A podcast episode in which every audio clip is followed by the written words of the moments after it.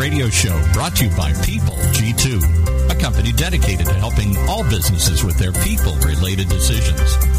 They do that by giving clients access to the best human capital, due diligence, and background checks available on prospective candidates, business partners, tenants, and more. To learn more, simply visit www.peopleg2.com. Today, we're privileged to have with us the founder and president of People G2, Chris Dyer. Hey, Chris. Good afternoon, and thank you for joining me.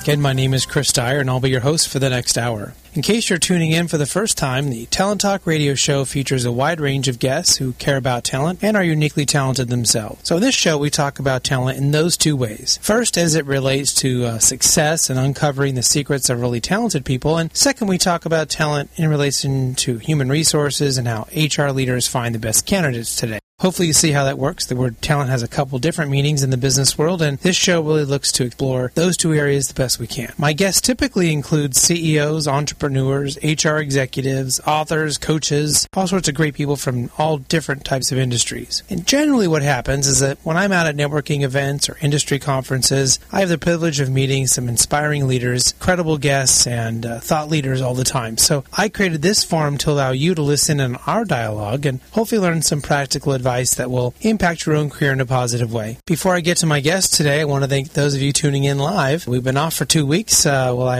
had a little vacation. We gave our producer a little time off to to see his grandkid, and uh, hopefully we uh, can get back in the swing of it here without too much trouble. So thank you, those of you who come back live after the little bit of a break. So don't forget that you can also submit your questions via Twitter. Just tweet them right now to at PeopleG2. Use that hashtag Talent Talk, all one word, and my producer Mike will feed me the best questions, and we'll try to work them into the show. Don't forget, you can also listen to this show via our podcast on iTunes or Android, wherever you get your podcasts, and subscribe to have the weekly show sent to you. With over 27,000 listeners of our podcast already listening, we really appreciate your, your support. And it's generally how most people interact with us is catching the podcast when it's convenient for them. With that said, let's get today's show started. My guests today are Thomas Massie, President and CEO of Bridgeline Digital, and Shirley Davis, President and CEO of SDS Global Enterprises. Shirley will be joining me uh, later in the show. So now let's get to our first guest, Thomas Massie. Thomas, welcome to the show. Hey, Chris. Good afternoon. Thanks for having me. That's my pleasure. So tell us a little bit about yourself and, uh, of course, your company, Bridgeline Digital.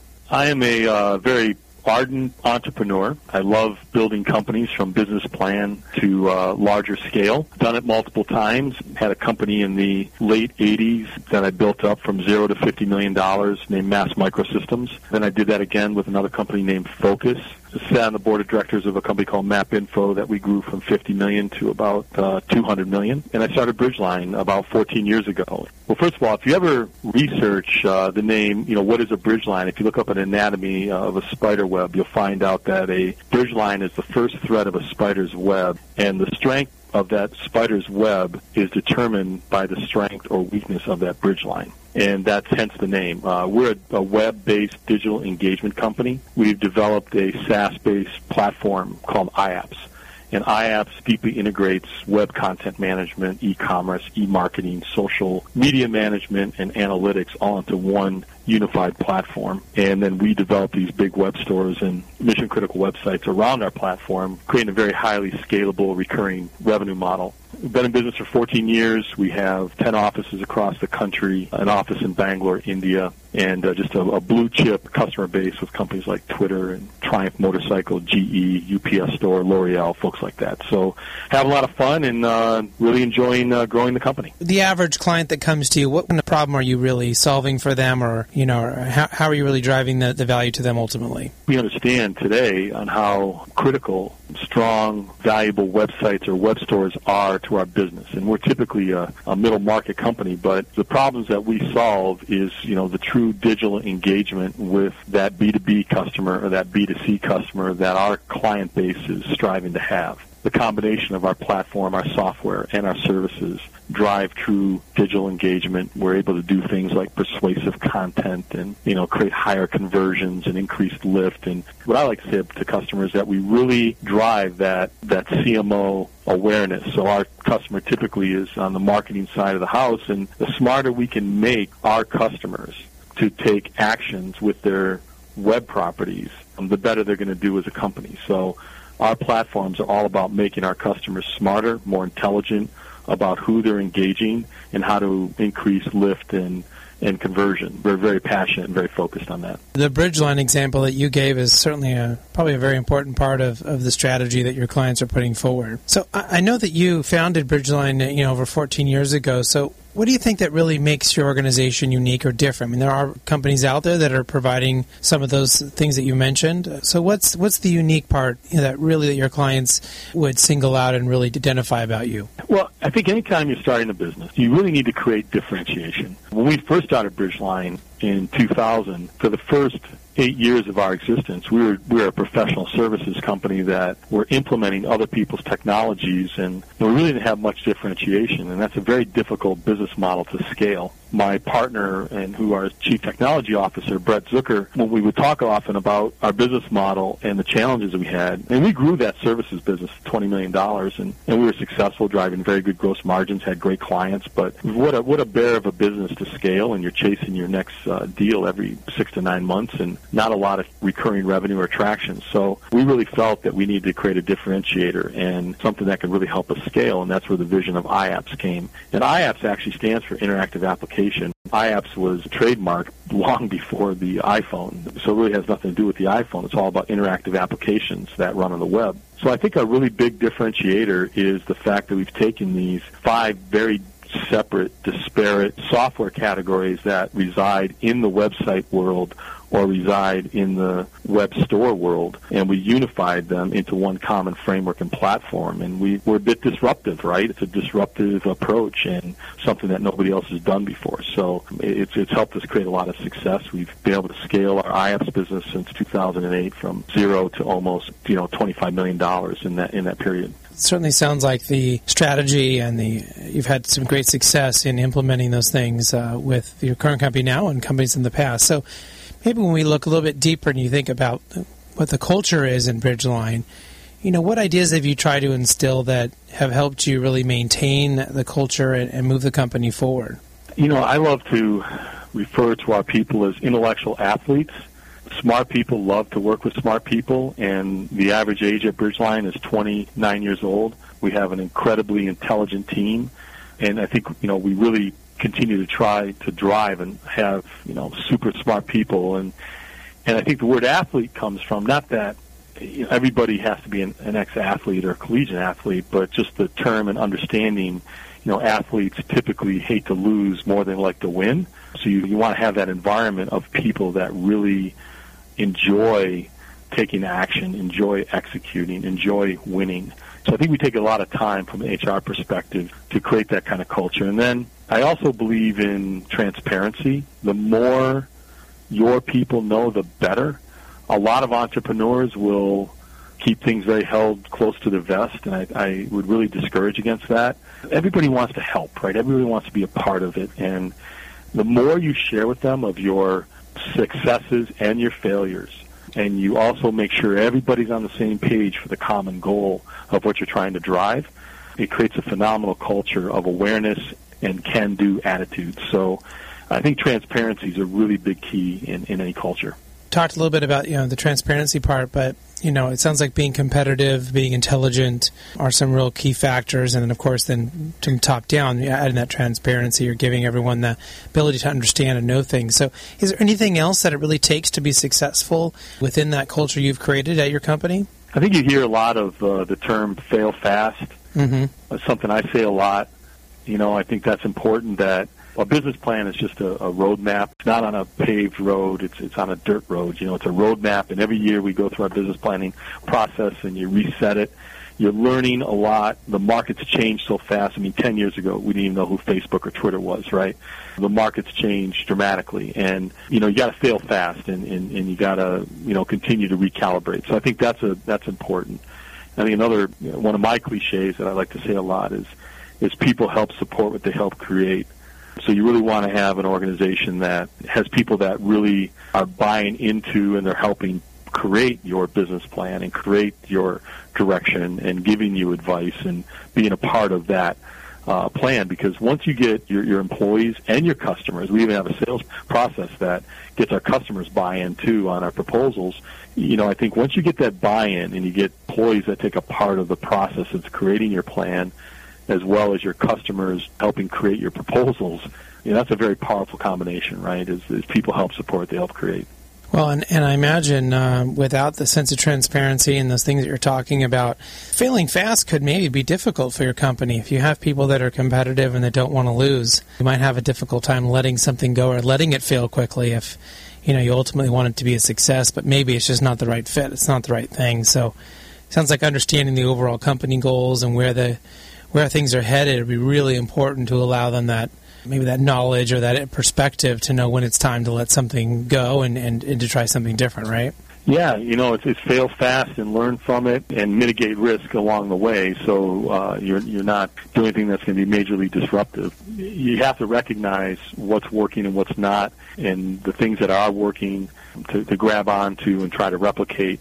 And of course, the things that aren't, you know, put those off to the side and, and focus on the things that do work. Right. Well, I know throughout your career you kind of have a good proven track record of turning companies around or turning them into large profitable uh, scenarios. So, what are some of the keys to success that you have that you've used? Uh, you know, maybe it's been different for each of the organizations. It is, um, it all depends on your scale.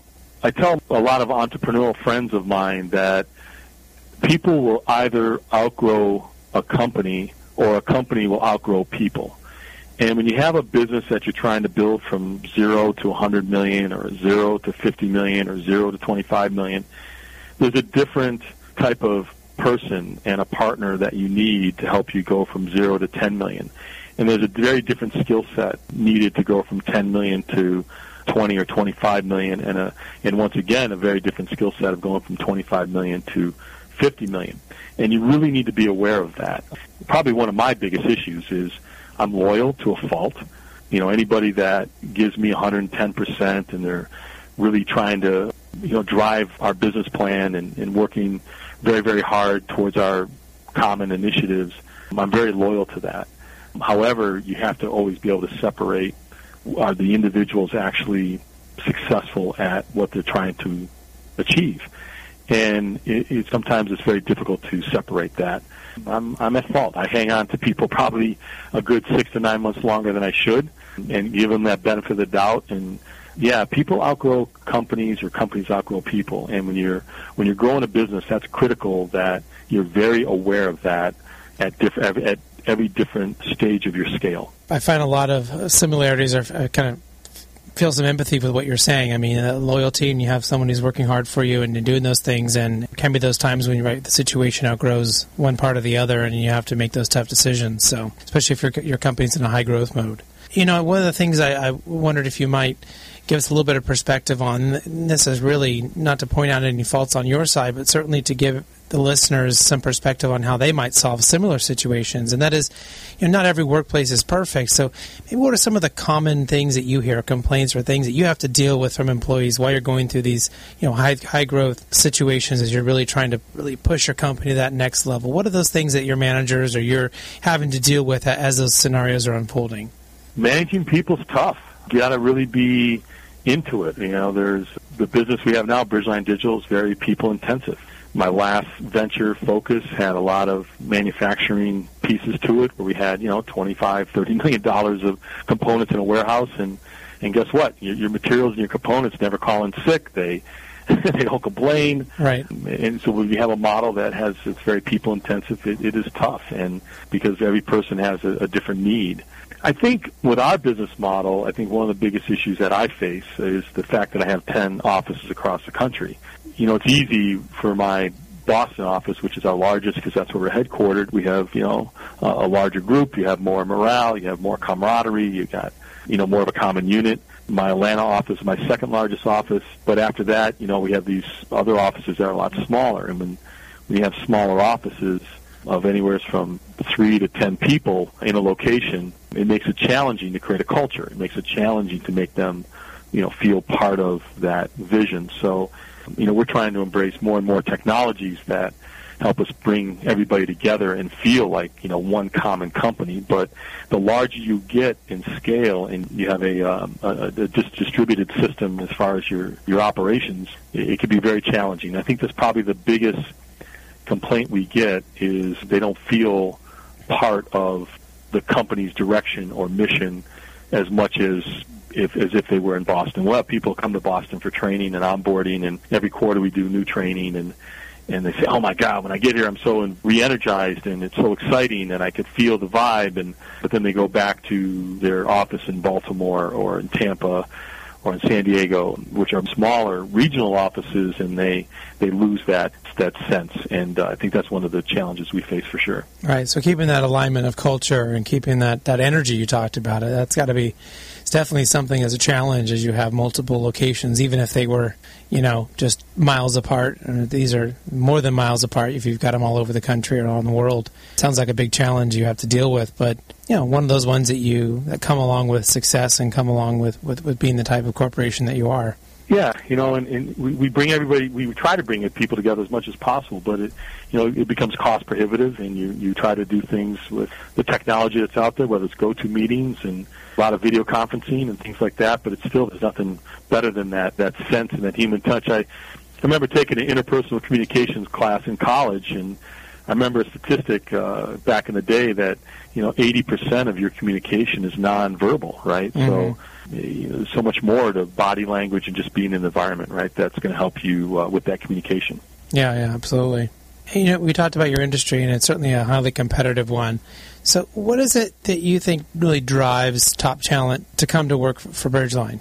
Smart people love to work with smart people, so I, I really, really believe that. And we obviously we go through a process, and there's group interviews, and you get to you know meet other various members of very different various different teams uh, when you go through the interview process. And when you meet other people, you realize how wow, there's some really smart, passionate people here. So I, I, I think smart people combined with passion will attract other smart people with passion. Probably one of our, our, our biggest attributes. It can certainly be difficult to, to get the, those types of people in the door. And once you do, then companies face that challenge of how do you continue to develop them?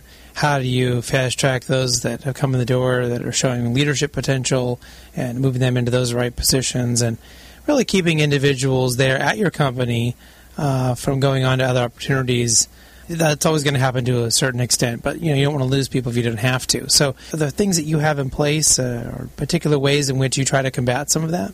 You know, it comes down to the work, right? You know, I tell people all the time, I may work, you know, seventy to eighty hours a week consistently, but I'm the luckiest guy in the world because my family has their health, and and I really never go to work, right? I mean, even though I'm working that many hours, I, I love what I do.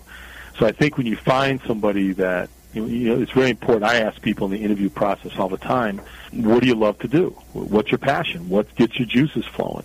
I remember an interview that Steve Jobs had that I saw.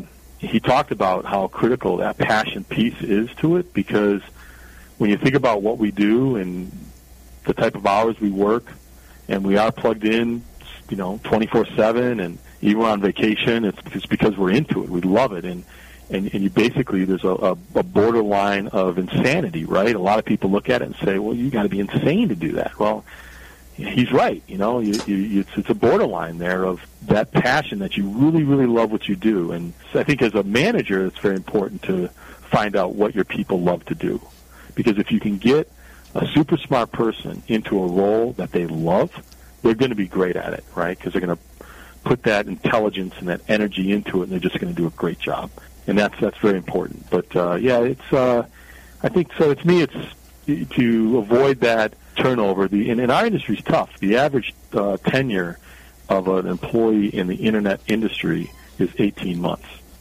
If you think about that, that's crazy, right? That's crazy. I get, I, yeah, I get a lot of pride. I get a lot of pride when I we give somebody a 10 year pin and or a five year pin, and I we send out you know five year anniversary cards and we get a slew of people about to hit their 10 year anniversary, and I think that's awesome when we we see that kind of tenure here. And when I think about the industry as a whole and the, the turnover, and 18 months is the average tenure. Yeah. Um, it's it's hard to scale a business that way, so you got to put a lot of focus on on keeping um, that that tenure probably more to like three years. Mm-hmm. That is a pretty amazing statistic, both on the side that you've got people that are lasting that long and also that you're dealing with a, an industry of 18 months. It's just uh, phenomenal. So before we run out of time, I want to make sure we ask one of our favorite questions, which is what are you reading right now? And if you can tell us a little bit about that book. it's a book by a minister named Joel Osteen that's called uh, Breakout. I read a, a book that he had. He's a New York Times bestseller. That's just two books, right? I want to mention. So Joel Osteen's a New York Times bestseller. He wrote a book called It's Your Time, and you know Joel's not your standard uh, preachy minister. He's all about just you know positive thinking, positive reinforcement, can do anything with that with that thought process and how to take that into action. That's one book, and the next book that I I, I actually just finished is by an author named Rory Vaden, and it's called Take the Stairs. It's all about you know the whole thesis is it starts off with picture of uh, of this I think it's a, a staircase and an escalator at Madison Square Garden, and you got, I guess, 99% of us will take the escalator and only 1% will take the stairs. And the bottom line is there's no shortcut, no shortcuts to success. There's no get rich schemes or take this drug and lose 30 pounds or do this, do that. It, you just got to have passion. You got to work hard. You got to, you know, keep your compass north and, and do the right things. And, and that's what Take the Stairs is all about. It's a great book. We actually give that book out now to every single brand new employee that joins Bridgeline. Oh, that's great. So, how can people uh, reach out to your company and learn more about Bridgeline Digital if they're interested? Uh, a couple ways. One is um, bridgeline.com is the URL, and we're, we are hiring. Uh, we have positions open in just about all of our offices across the country. And the next way, if you can reach out to me anytime you want, it's uh, Thomas underscore Massie is my uh, you know uh, is my Twitter address. So reach out to us. We're, we're looking for uh, passionate, smart people to, to join the cause. Well, Thomas, uh, thank you so much for joining us today on the Talent Talk Radio Show. It was a real pleasure having you, and hope you can come back at some point and give us an update on what you're doing with Bridgeline or whatever other uh, entrepreneurial thing you're, you're, up to. Chris, thank you very much. I really appreciate you having me on the show. Okay, Dr. Uh, Shirley Davis is coming up next after this quick commercial break.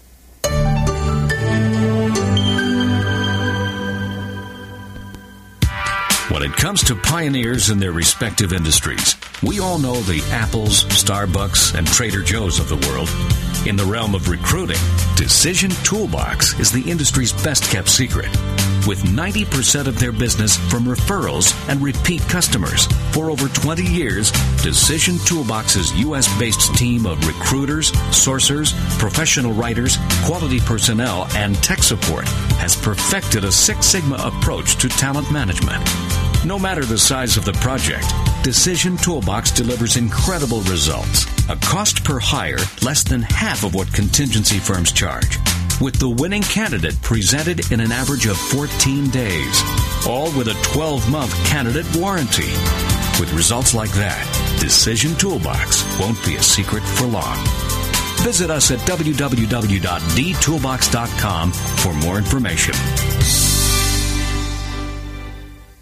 There's something positive about the word up. When things are looking good, they're looking up. When someone's down, you cheer them up. So how do you move up? Well, when it comes to getting your bachelor's or master's degree, there's one university that stacks up. Brandman University. Brandman is ranked by U.S. News and World Report as one of the nation's top 10 universities for online bachelor's programs. Brandman's online graduate programs in business and education also receive top honors. So look us up at brandman.edu. Brandman University. Move up.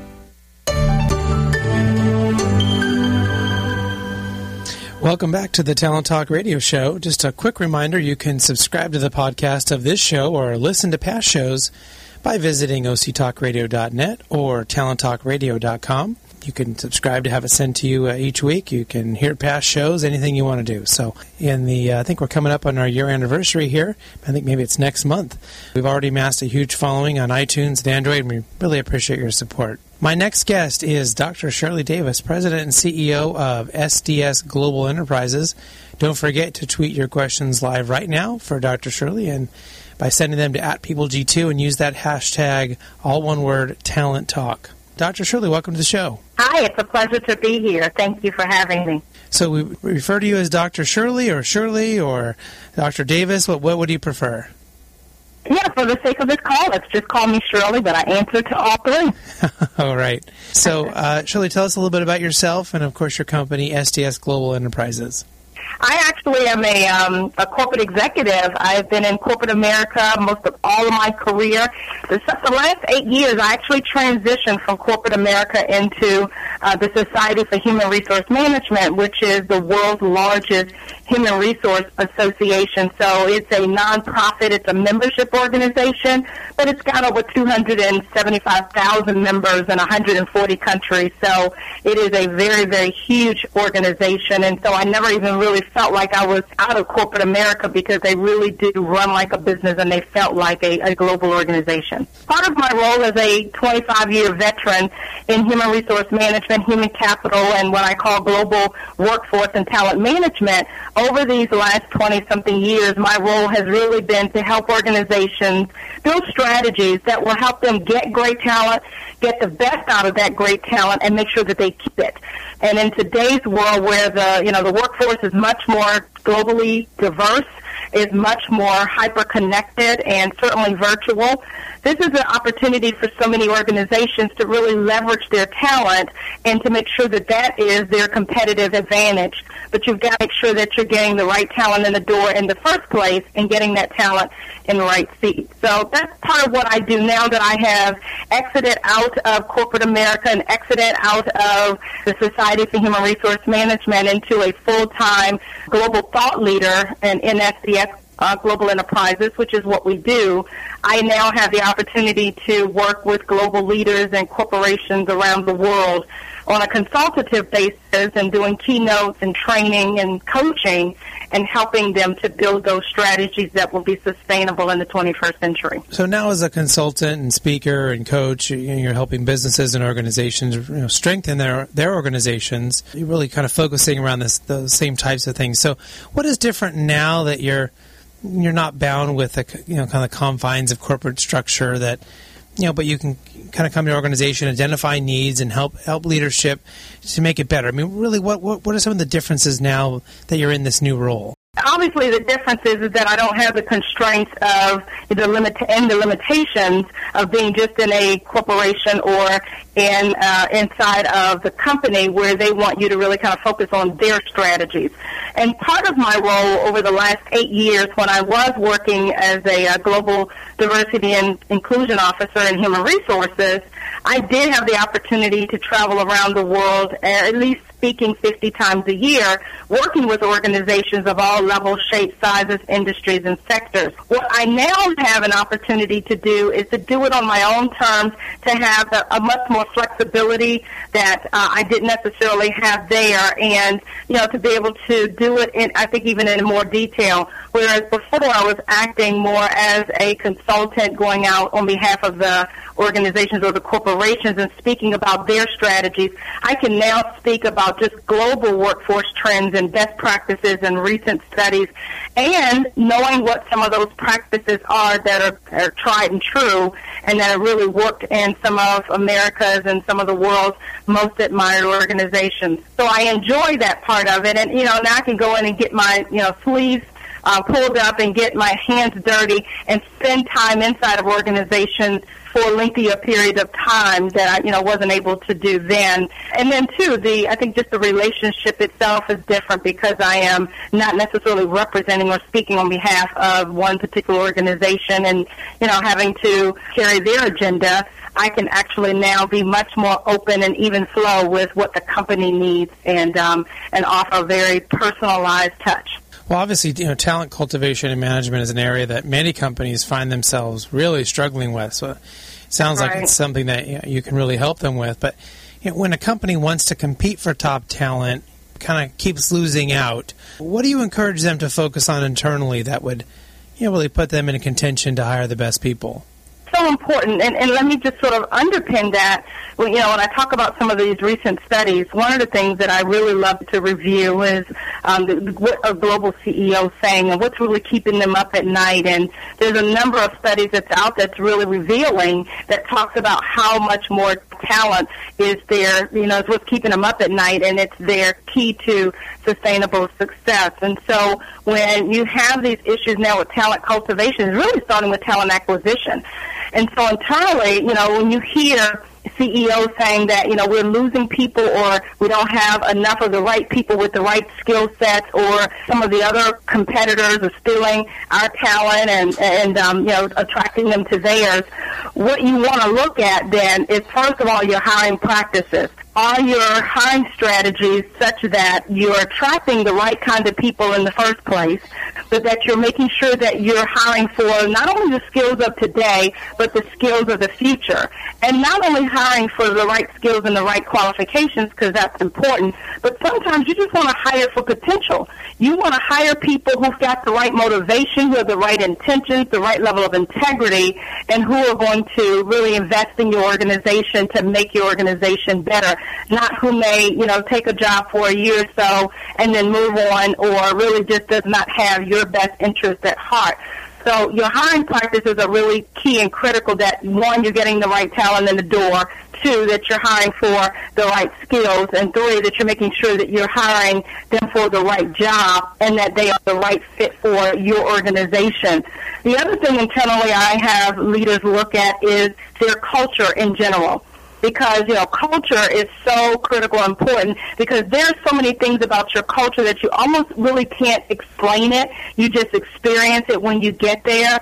And a lot of companies, in an effort of attracting great talent, will tell you a lot of things about what their culture is, but there's so much uh, more beneath the surface or underneath that waterline, if you think of an iceberg, that you don't see until you get into the company. And if the culture is really toxic or if the culture is not flexible, or if you don't have a culture of inclusion, you're not going to keep that great talent that you spent so much time and effort going out to get.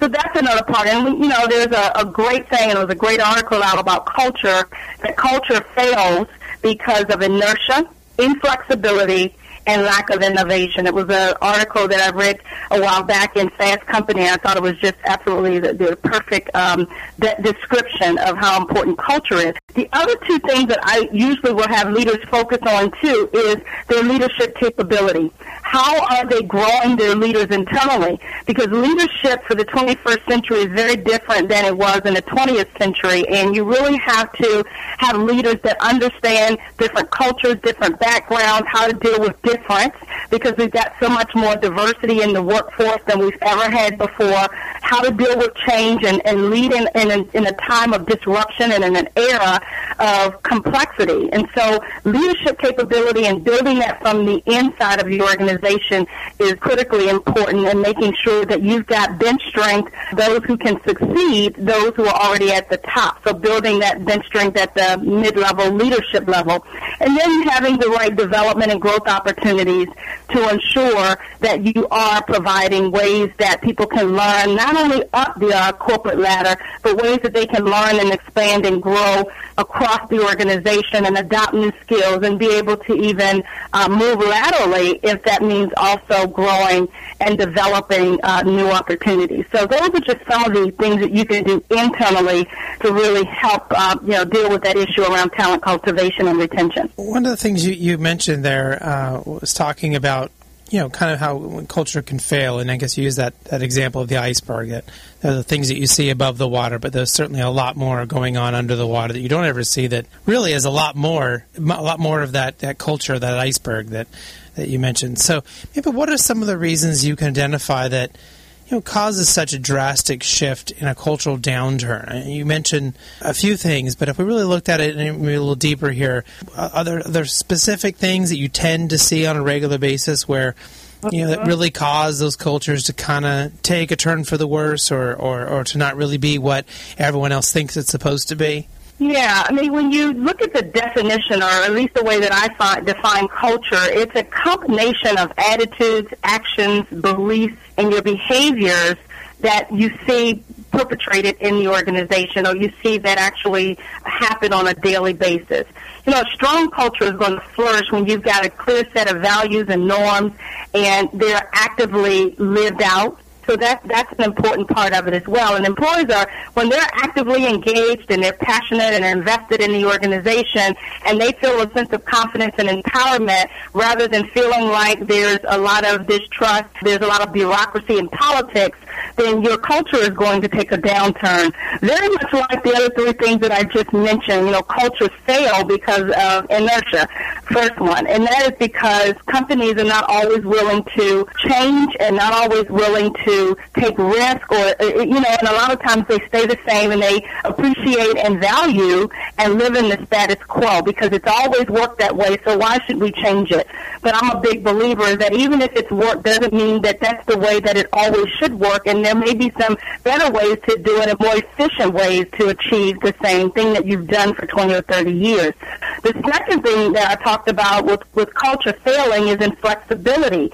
And again, that might be inflexibility in your policies, inflexibility in your processes, inconsistent ways that you administer your policies or you show favoritism or you're, uh, you, sometimes you cherry pick. Those are the kinds of things that can really undermine and sabotage a really good culture. And then the other thing is poor leadership I think also poor execution and lack of innovation. So, you know, we know that culture is shaped and reinforced by the leaders at the top. Those are the ones who are making decisions. They're the ones that are implementing change.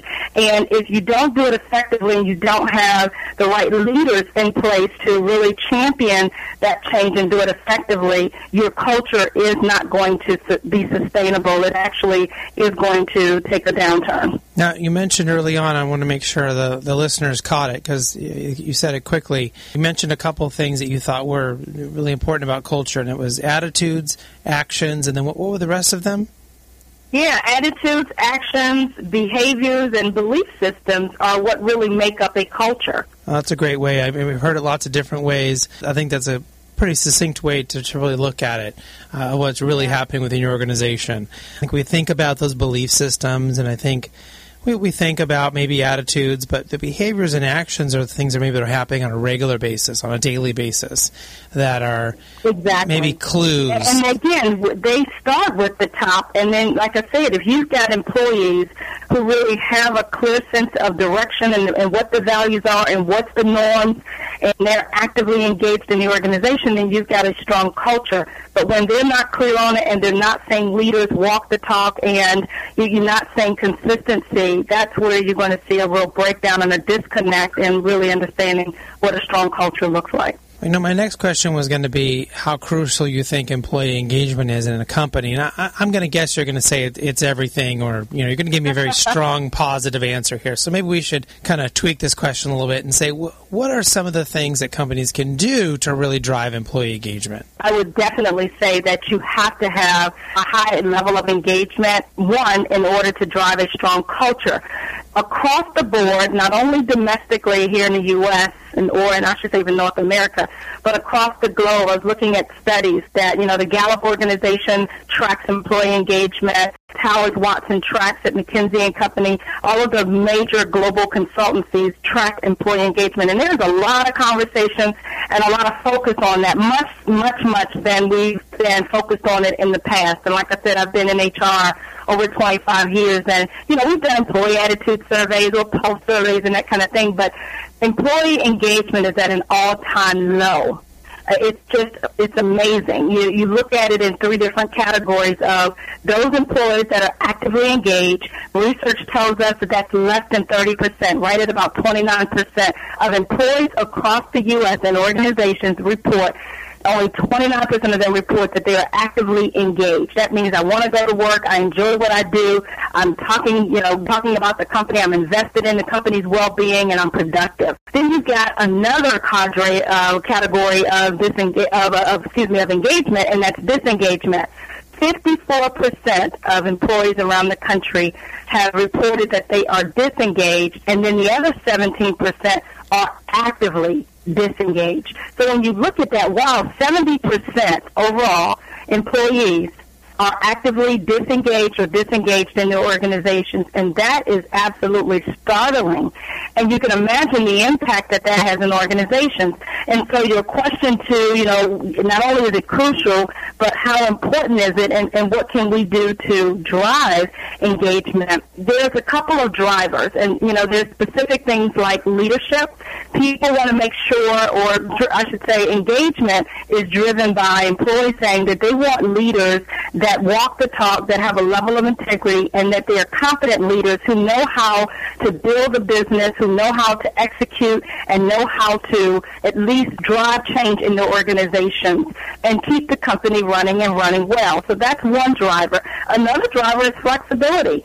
Employees around the country report that flexibility, having work-life integration, having the ability to be able to enjoy their families, do some of the personal things that they enjoy as well as work, and not having the you know being overburdened and overstressed and you know, having a lot of um, a heavy workload where they can't do anything else but work. So that's a, a second driver. The third driver is that they want challenging work and opportunities to grow, and they want to make sure that what they're doing is meaningful in the organization and that it's tied to the organization's goals and that they see that what they do on a daily basis is adding to the company's bottom line or to the company's profitability or sustainability. And then there's another one that, you know, I think is probably the most important, and that is my direct supervisor. Because what we know is that people don't leave organizations, they leave bad bosses, they leave toxic cultures. And so employees report that most of the reasons, most of the time the reasons that they leave is because of a bad boss.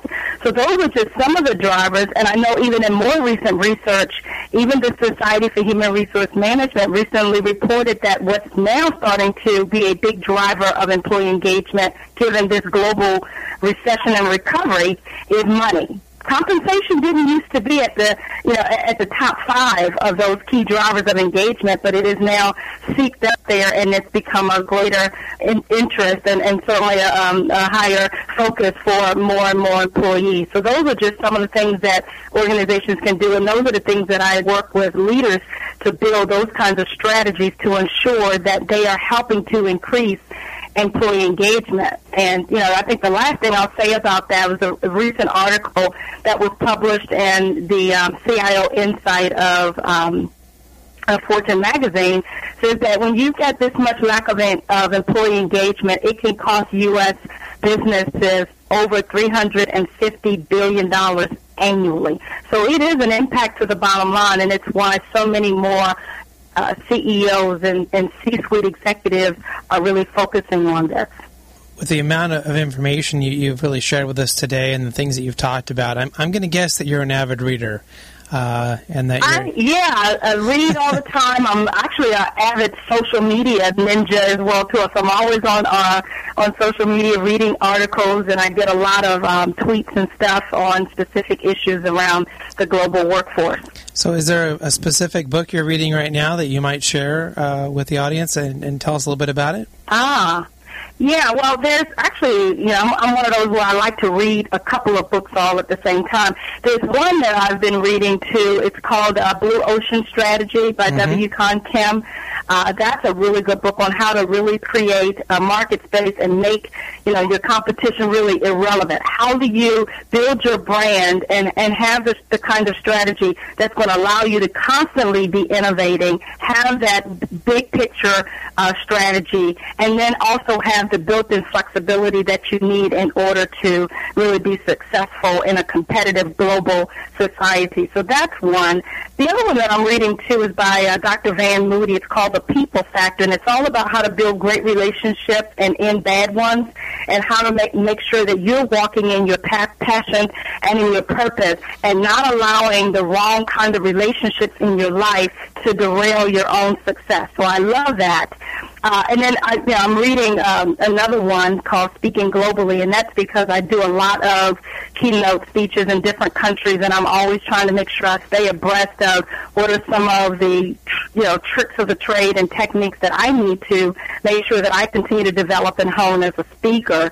And then last, I'll plug my own, and that's because just this week I got, um, but today's Monday, I should say last week, late last week, I um, really, I published my first book. I turned my audio book, which is Reinvent Yourself, turned it into uh, an actual paperback book, and it is now available. So I've actually been reading through some of uh, the, my own chapters, but it's called Reinvent Yourself, Strategies for Achieving Success in Every Area of Your Life.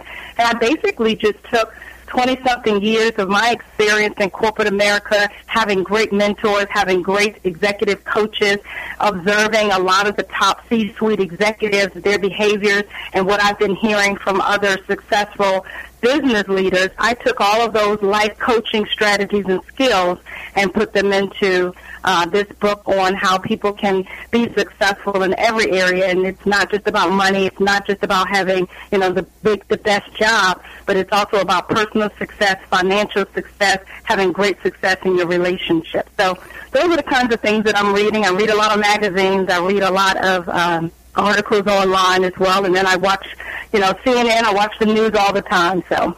Yeah, a lot of great uh, suggestions there you're giving the audience to think about. I, Thank you. I've, Blue Ocean Strategy I've read. It's certainly a great book, and if you can find a way to apply those things to your business, that can really help. Uh, there's That's kind of right. those two different. Uh, you either believe that you're in a particular market and you have to differentiate your way, yourself in a particular way, or you go the Blue Ocean, Blue Ocean strategy and try to create your own little uh, your own pocket there if that's possible. So yeah, what's the old saying that go don't go where the path may lead you, but go where there is no path and create your own. And that's right. to me like that blue ocean strategy. Do what's never been done before and make an impact on people's lives um, by use, utilizing the things that you can do and do very very well, and not necessarily what the masses are doing.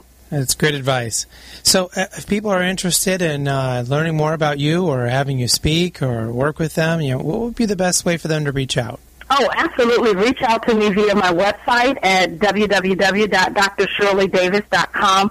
It's not doctor spelled all the way out. It's dr shirleydavis.com. They can find me on any of the social media sites. I am on LinkedIn, I'm on Twitter, and I am on Facebook under the Success Doctor.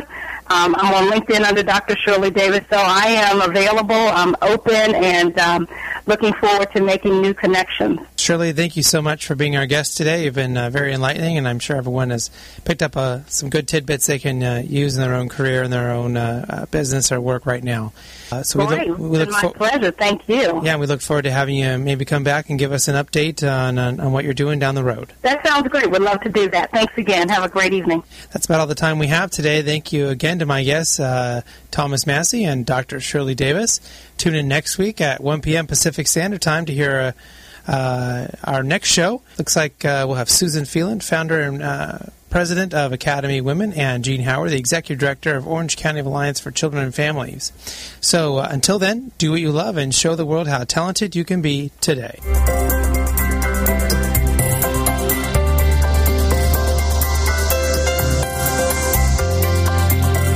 You've been listening to Town Talk Radio Show, brought to you by People G2.